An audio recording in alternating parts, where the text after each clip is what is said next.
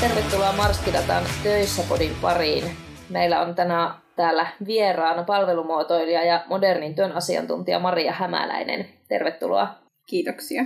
Kerrohan Maria, kun sä oot palvelumuotoilijana ja modernin työn asiantuntijana toimit, niin mitä tekemistä palvelumuotoilulla on digitaalisten työympäristöjen kehittämisen kanssa?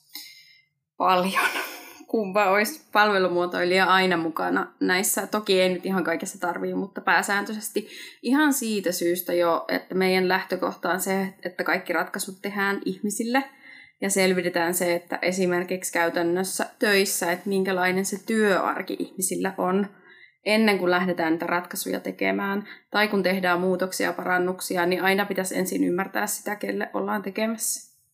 Varmaan aika paljon haasteita on ollut nyt pandemia-aikana, kun kaikki on joutunut vaan pakosta ottamaan käyttöön erilaisia ympäristöjä. Siinä ei ole ehkä ollut aikaa miettiä just tota, että mm. mitä ne käyttäjät lopulta tarvii. Että on vähän niin kuin lennosta jouduttu lähtee. Kyllä, niinpä. Että se on se tilanne. Mutta niitä voi tehdä sitten jälkeenkin päin ja pikkuhiljaa sitten omaksua niitä asioita. Että monellahan se tilanne on se, että ne on ollut pakon edessä ja vyörynyt tavallaan yli. Ja nyt sitten mietitään, että hetkinen, että mitäs näiden asioiden kanssa tehdään. Niin, että ketä nämä ihmiset on ja mitä ne tarvitsee työpäivän aikana. Niin, kyllä. No, minkälaisia erilaisia menetelmiä palvelumuotoilu tarjoaa siihen, että päästään käsiksi, käsiksi tuohon, tuohon juurikin, että mitä ihmiset oikeasti työpäivän aikana tarvitsee? No niitä on monenlaisia niitä menetelmiä. Se aina kannattaa miettiä, että missä tilanteessa ollaan ja minkälainen organisaatio, mikä meille sopii parhaiten. Äärettömän toimiva on esimerkiksi ihan yksinkertaisuudessaan haastattelut että eri, eri puolilta sitä organisaatiota, tai jos on pieni yritys, niin pienestä yrityksestä, että haastatellaan ja kysellään suunnitellusti, että mitä asioita on. Kyselyitä voi tehdä myöskin, niillä saa myös hirveän hyvää dataa siitä. Ja sitten voidaan esimerkiksi varjostuksesta puhutaan. Eli voidaan käytännössä mennä sinne tarkkailemaan, että mi- miten niitä eri, minkälainen se sinun työpäiväsi on, ja jos keskitytään vaikka sisäiseen viestintään, niin miten, missä kanavissa siellä viestitään. Ne on ehkä sellaisia asioita, mihin ei välttämättä itse, kun puhutaan sisäisestä viestinnästä, niin sä et välttämättä kysymällä, että no mitäs kanavia käytät tai miten käytät, niin sitä ei välttämättä hahmota sitä, että mitkä on niitä kanavia, vaan se on sitten meidän ammattilaisten tehtävä. Miten esimerkiksi Teamsissa hmm. visuaalinen viestintä näkyy? No se näkyy tosi paljon. Siis no kaikkien konkreettisia esimerkkejä ehkä ja tutuin on nyt nämä emojit, millä ilmaistaan siellä tunteita ja sitten sinne on tullut niitä reaktioita, että voit taputtaa käsiä ja tehdä kaikkea niin tämmöistä. Uh, Mutta sitten esimerkiksi siellä, mitä ei ehkä tule sillä tavalla ajateltua, että kun sä voit keskustelussa esiin muotoilla sitä tekstiä, että sä voit esimerkiksi nostaa sen otsikon isommaksi sinne tai liittää siihen taustakuvan, niin se on tosi vahvasti myös visuaalista viestintää, joka myös auttaa sitä keskustelua, että se nostaa tiettyjä aiheita siellä esiin.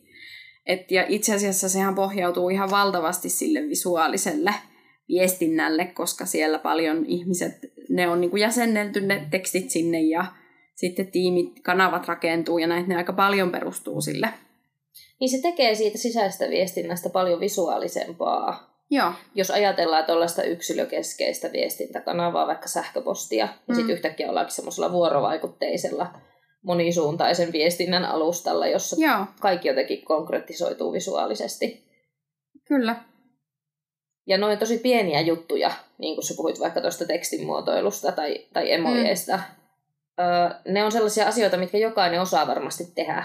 Mm mutta niihin liittyy se, että onko ollut aikaa opetella tai oletko tiennyt, että näin voi tehdä. Tiedänkö Kyllä. näillä, mitä näiden nappien Joo. takaa löytyy, että voin visuaalisesti tehostaa omaa viestiäni. Ja sitten vielä isompi juttu, mihin on itse törmännyt, on se epävarmuus. Että vaikka kyllä. mä tietäisin, niin mä en uskalla kokeilla. Mitä jos mä laitan tänne tämmöisen meemin? Kyllä, kyllä. Onko tämä meidän kulttuurissa kyllä. ok? Ja persona... Sitten tullaan taas niihin mm. pelisääntöasioihinkin, että halutaanko me organisaatiossa Joo. X, että meillä voi vaikka jakaa työasioiden seassa jotain meemejä. Joo. Siis nimenomaan, että sekin ja noi on semmoisia asioita myöskin, mitkä on hyvä linjata ja tuoda, niin kuin, että meillä saa käyttää. Mm. Että minkä tyyppisesti meillä puhutaan organisaatiossa. Että onko se formaa semmoista niin kuin virallisempaa vai epävirallisempaa. Mm. Et ne on tosi hyviä linjata ja sitä on hyvä, jos miettii esimerkiksi tuommoista keskustelua, missä on niitä emoja, Sitähän voi testata niiden vaikutusta niin, että sä kuvittelet, että niitä ei ole. Otappa ne pois sieltä kaikki. Niinpä. Niin se näyttää aika erilaiselta se keskusteluketju siellä. Että kyllä ne, ne tuo tosi paljon. Vaikka kyllähän niitä paljon kritisoidaankin, mutta kyllähän ne on niinku tullut jäädäkseen ja ilmaisee niitä fiiliksiä ja reaktioita. Ehkä eniten mielipiteitä jakaa sydän pikareaktio.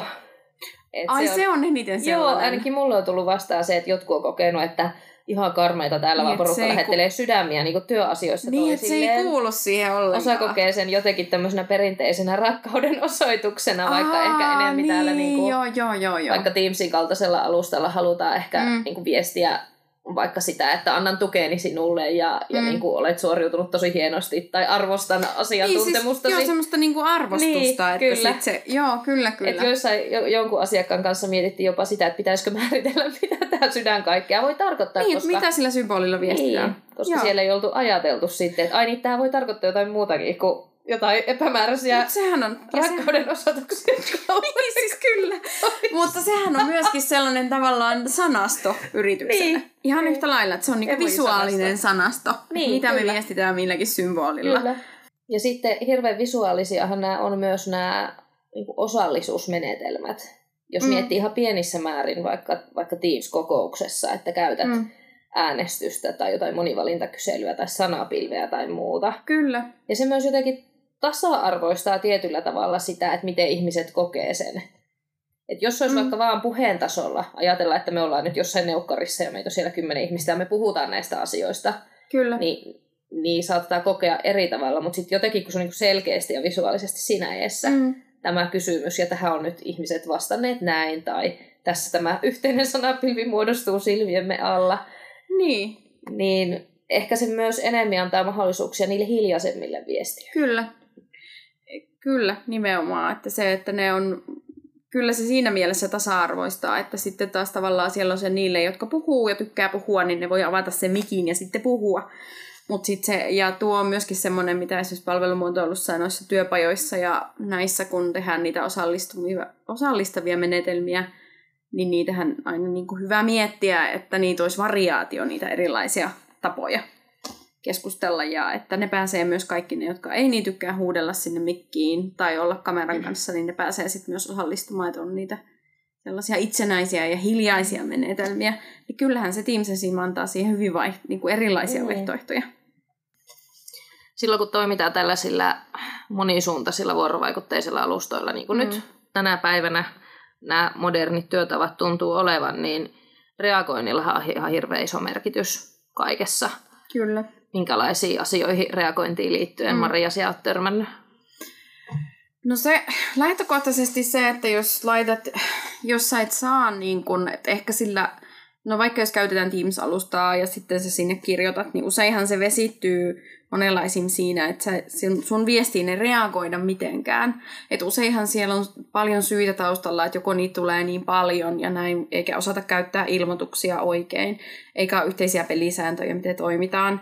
Niin kyllä se helposti niin kuin tulee se olo, että jos sä kysyt jollain kanavalla jotain ja sä et saa niin kuin minkäänlaista, sä et yhtään tiedä, että sä oot niin kuin huutanut sen ihan johonkin pimeyteen. Ja jos ei ole minkäänlaista kaikua, että se tulisi niin kuin kaikuna takaisin, niin kyllä siinä helposti tulee se olo, että, että se, tai se korostaa sitä, niin, että se reagointi on tosi tärkeää.